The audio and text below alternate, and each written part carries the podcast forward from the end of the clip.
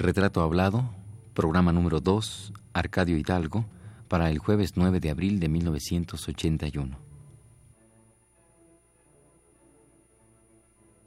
Radio UNAM presenta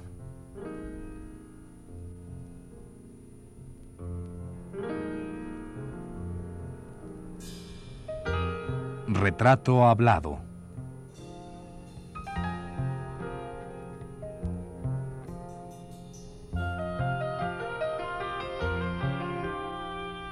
Arcadio Hidalgo.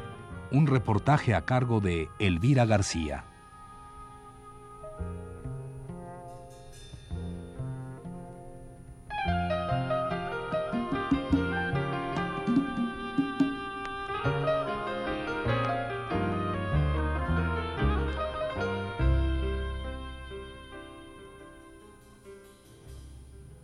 Llamo música popular a la que el pueblo adopta, la que pule, modifica y hace suya definitivamente. No digo que el pueblo la creó porque la música tiene siempre un autor individual, alguien que inventó una canción, una danza, un son, que el pueblo si es de su agrado, si expresa fielmente sus sentimientos, si refleja sus gustos, adopta y va quitándole o poniéndole a lo largo de los años, como el río pule las piedras de su lecho interminablemente.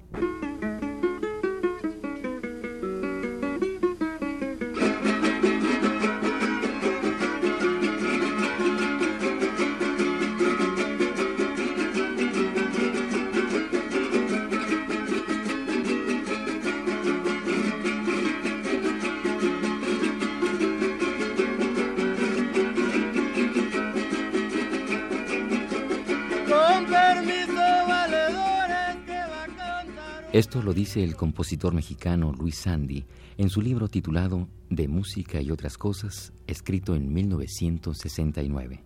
¿Qué va a cantar un amigo con permiso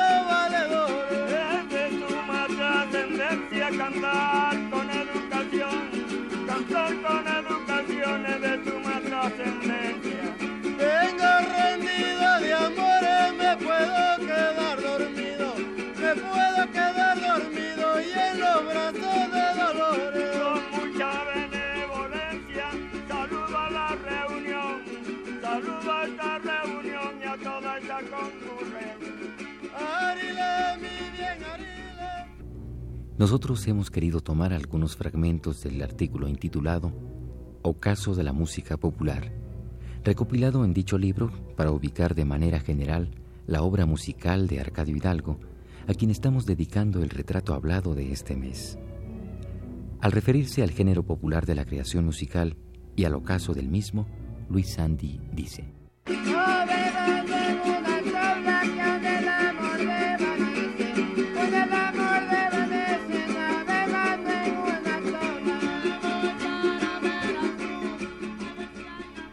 La música popular era la compañera inseparable del hombre su presencia era indispensable en bodas, bautizos, entierros, fiestas religiosas.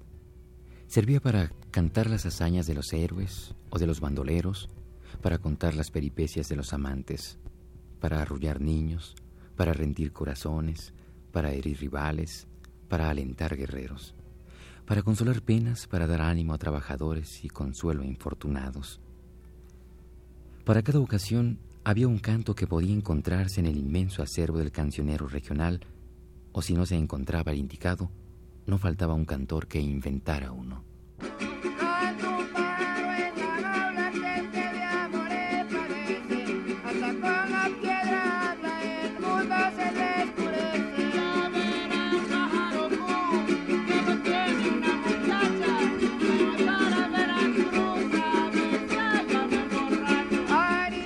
Hasta aquí un fragmento del ensayo de Luis Sandy, quien, entre paréntesis, es otro de nuestros artistas olvidados. Sandy sostiene en su ensayo la tesis de que la música popular mexicana ha desaparecido o está a punto de hacerlo. Dicha tesis, que reproduciremos más adelante, se contrapone en cierta medida con la que sostienen algunos musicólogos e intérpretes de ese género musical. De entre los intérpretes hemos elegido precisamente a dos miembros del grupo Mono Blanco conjunto de música jarocha que se ha integrado a Arcadio Hidalgo, o este a ellos, para llevar por diversos rincones de la República Mexicana sus sones eminentemente populares. Estos dos integrantes de El Mono Blanco son Gilberto Gutiérrez y Juan Pasco.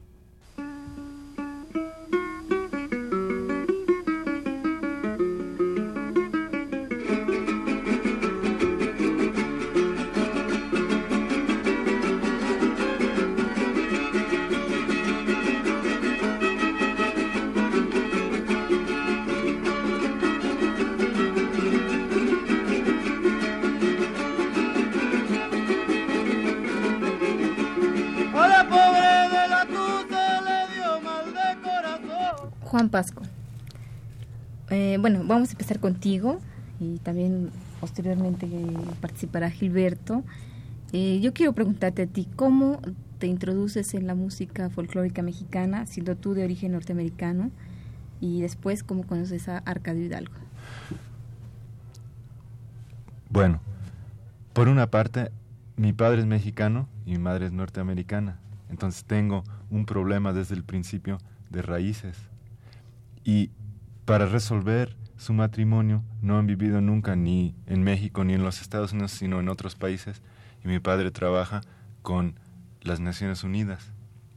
Esto quiere decir que, que los muchachos, los hijos, sus hijos, se criaron realmente sin raíces sociales, dentro de nada. Entonces decidí volver a México y, y buscar alguna alguna sociedad en que yo podía existir, porque uno no puede vivir así en la nada siempre. ¿Y qué encontraste en México para quedarte aquí? Bueno, en México, porque mi padre es de México y yo, yo viví aquí de niño. Pero la, la, cuestión de, en, la cuestión de la música, yo diría que, que es por otra razón que yo siempre fui a escuelas internadas y en la que pasé más tiempo en una escuela muy estricta, religiosa, no se permitían radios, música, absolutamente nada de, de, de, lo que se volvió todo el mundo de los 60 en los Estados Unidos. Lo único que podíamos secretamente hacer era música folclórica y bailar danzas folclóricas mundiales que se supone que eran muy sanas. Entonces de ahí yo, yo, yo vi que la música folclórica americana y de Grecia y de donde sea, era una música muy rica y que me podía dar todas las cosas que se supone que nos estaban negando con no dejarnos escuchar rock o, o lo que sea. Cuando vino a México era natural que estando en México yo me interesara en la música. Ahora, yo estuve en otro grupo antes, el grupo Tejón, y tocaba música mestiza mexicana de, de toda la República. Y esta cuestión del son jarocho y don Arcadio realmente es una coincidencia, no tenía que haber sido eso. Conocí a Gilberto porque vino al grupo Tejón interesado en la música, interesado en los instrumentos. Él es de Tres Zapotes, Veracruz, y, y toda su familia toca música, toca son jarocho. Y fuimos un, la primera vez que yo fui a Tres Zapotes, la idea era a conocer músicos, grabar, y simplemente salimos del carro y empezaron a brotar músicos.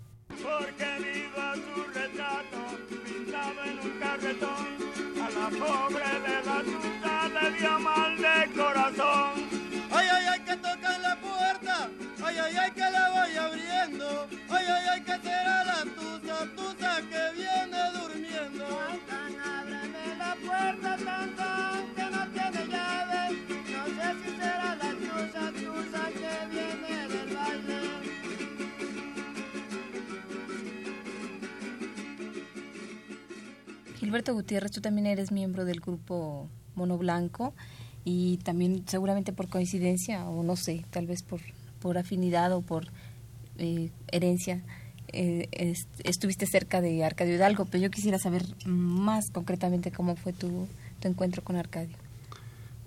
Bueno, realmente el encuentro con Arcadio fue bastante ocasional y en una etapa muy inmadura de yo como músico jarocho.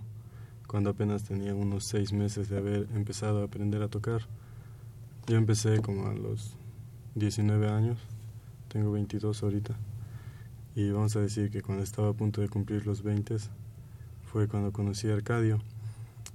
Arcadio vino para que le curaran de una hernia y las gentes de la Peña Tecuicanime aprovecharon para que diera un, un concierto ahí. Y como Arcadio no le gusta tocar solo, nos de alguna manera dieron con nosotros y nos hablaron para que si lo queríamos acompañar.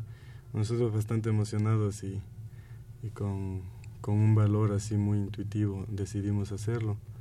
Y evidentemente, pues yo creo que dimos un, un concierto bastante regular, como con mucha fuerza de parte de Arcadio y con mucha emoción de parte de nosotros, pero todavía no éramos así como realmente músicos, ¿no?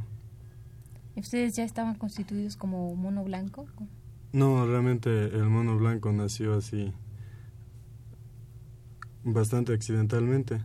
Cuando aquella ocasión que yo llegué al grupo Tejón, básicamente a comprar, a comprar un instrumento, yo todavía ni siquiera era músico.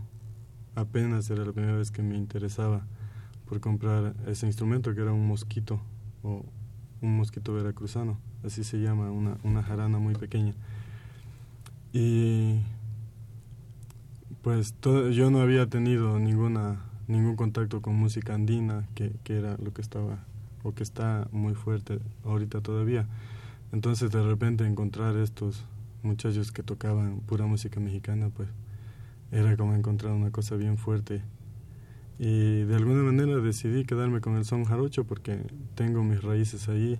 En mi pueblo hubo en otros tiempos muchísima actividad musical y lo único que se conocía era son jarocho.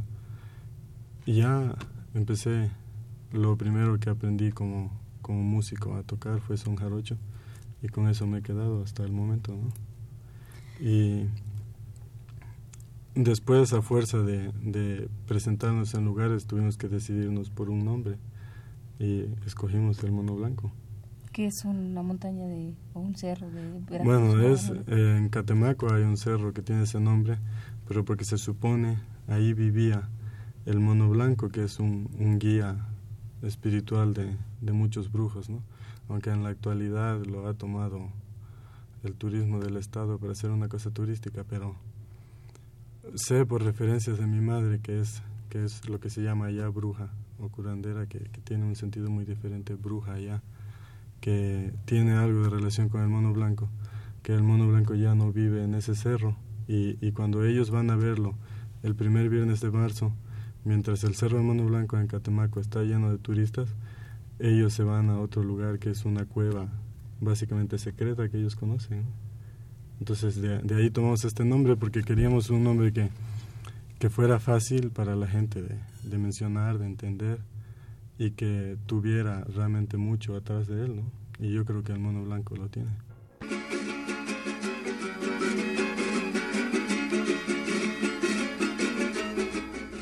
Pero retomemos el texto de Luis Santi y enterémonos de sus razones para creer que la música popular mexicana está muriendo.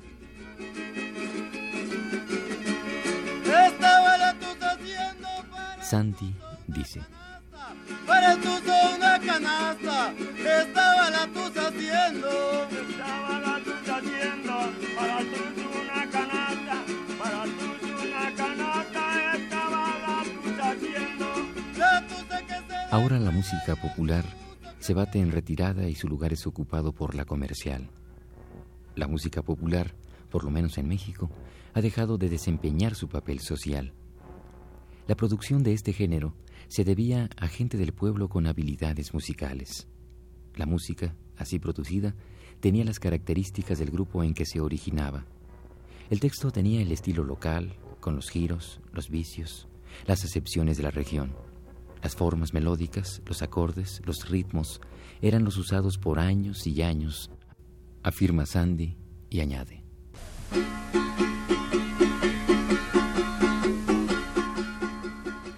La práctica musical era ejercida casi por todos. Había, es cierto, el cantador famoso o el grupo de músicos muy solicitados, pero estos mismos eran también, generalmente, labradores o artesanos, comenta Luis Andy.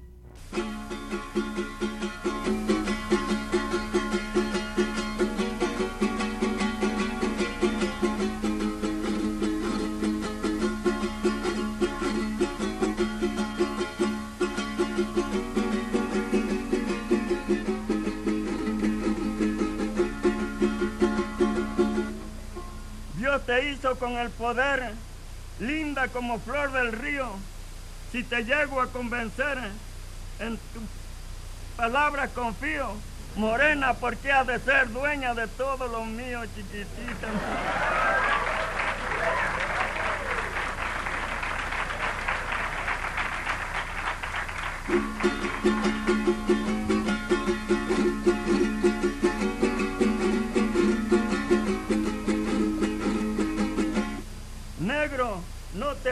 Bravo, aunque te digan ladrón, que también los blancos roban llegándose la ocasión, mira.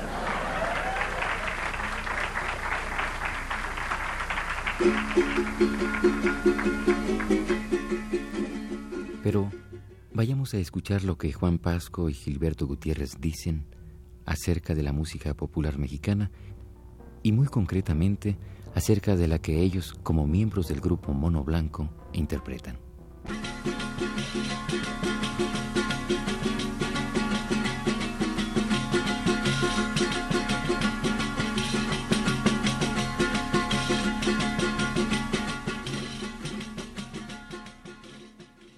A ver, ¿quién es para ustedes Arcadio Hidalgo? Empezamos por Juan.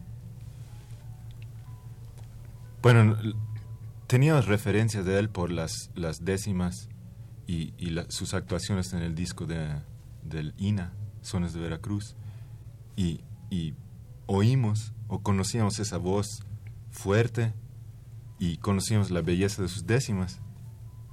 Y, y siempre hemos pensado, yo pienso, que esas décimas, el fandanguito, es una muestra del canto nuevo que se puede hacer en México usando raíces mexicanas que, con, una sutileza y una belleza y una fuerza hasta social que, es muy difícil lograr dentro de un movimiento urbano de, la música.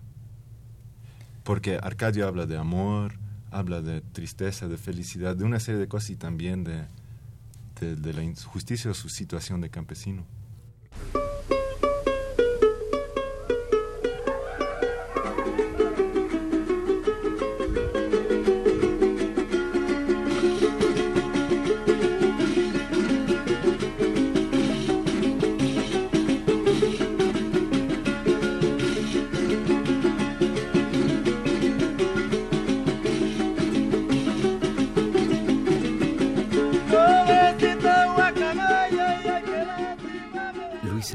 Pesimista, seguramente porque su ensayo acerca del ocaso de la música popular lo escribió en la década de los 60, época en que el rock y otros ritmos contemporáneos opacaron en algo la belleza del canto popular. Fue en la década posterior que habría de sentirse la recuperación de este género.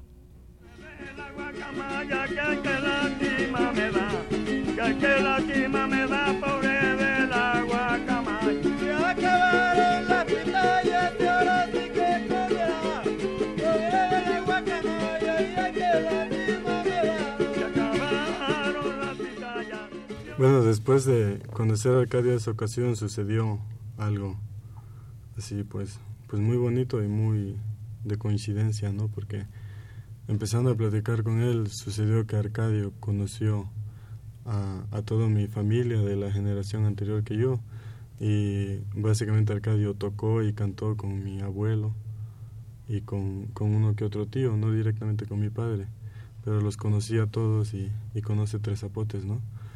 Y encontrarlo a él de repente era encontrar todo este pasado que de alguna manera yo buscaba, pero encontrar también como, como, pues ha sido hasta como un guía bastante paternal para mí, yo creo nos hemos identificado mucho en eso. Y, y aprender de un, de un viejo sabio y con, con una sabiduría de pues muy de él, ¿no? Muy muy diferente a lo que yo tenía entendido por vivir eh, en esos años que estaba básicamente perdido, ¿no?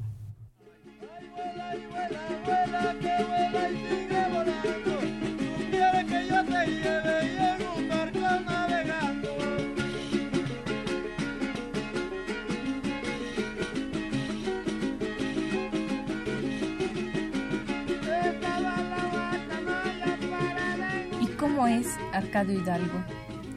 Tú, Gilberto, ¿cómo lo ves? ¿Cómo es? ¿Cómo podrías describírmelo? Bueno, es, es una cosa bastante complicada, dado que, que pese a que tengo una relación sumamente fuerte con él, pues yo diría que no lo conozco todavía y quizá nunca lo voy a conocer porque Arcadio Hidalgo es un hombre que, que un día se levanta y y tiene una manera de ver el mundo y dice vamos a tocar hoy así por este tono y al otro día este, pues sucede que ya no se va a tocar así porque ya es otro día y ya es una cosa diferente. Entonces es una persona que, que está viviendo todos los días como, como que es un día nuevo y que hay que vivirlo y no como que uno tiene un patrón de qué es la vida no es fuerte. Yo creo que, que es político por naturaleza y parece que siempre ha estado pendiente de, de, los movimientos y de injusticias que ha habido y quizá ahora, dada su avanzada edad, pues está un poco más tranquilo, pero, no, pero siempre como, como diciendo cosas en relación a, injusticias y, y cosas que se podrían hacer para mejorar la vida de los campesinos, ¿no? Claro, yo creo que este es uno de los valores más fundamentales en, Arcadio mismo y en su obra musical, yo creo. No sé tú qué piensas al respecto y además de pasada me dices quién es para ti Arcadio Hidalgo, Juan.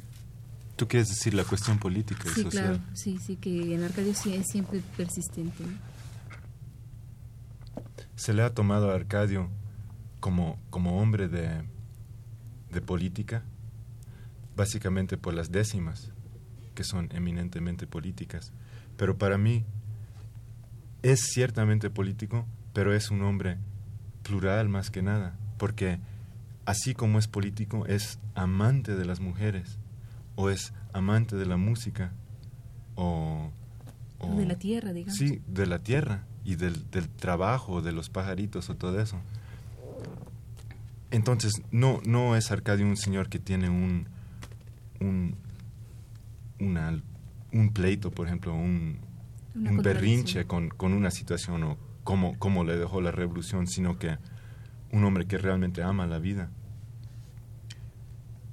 Y, y, realmente para corregir esta opinión o para ampliar un poco el, el, concepto de Arcadio, y por amor a Arcadio, le hemos hecho en el taller Martín Pescador, que también tenemos yo y Gilberto, un libro de sus coplas y décimas, y, y, en ese libro sí vienen esas, esas décimas célebres, pero vienen muchas otras décimas sobre otras cosas y coplas sobre el amor y, y, y, y bueno, coplas dentro de la tradición jarocha, ¿no? Pero no, no toda la obra de Arcadio ha sido política. Pero e, en eso yo contesto las dos preguntas.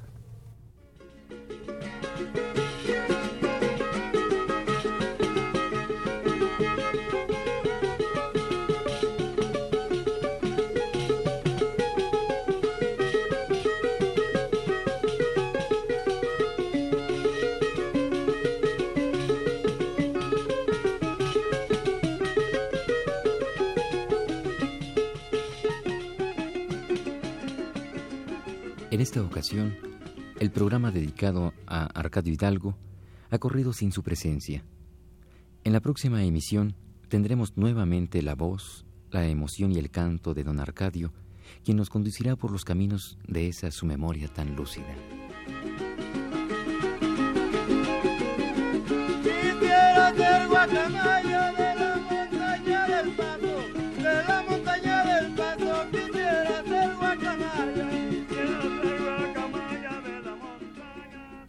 Esta fue la segunda parte del programa sobre Arcadio Hidalgo.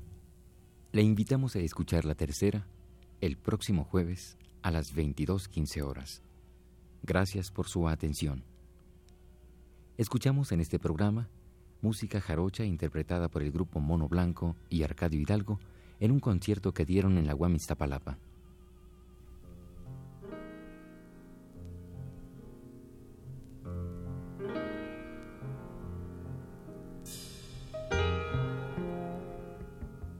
Radio UNAM presentó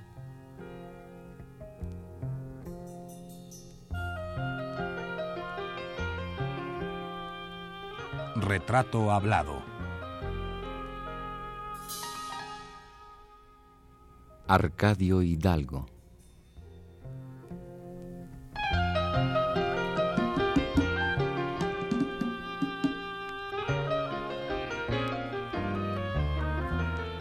Un reportaje a cargo de Elvira García.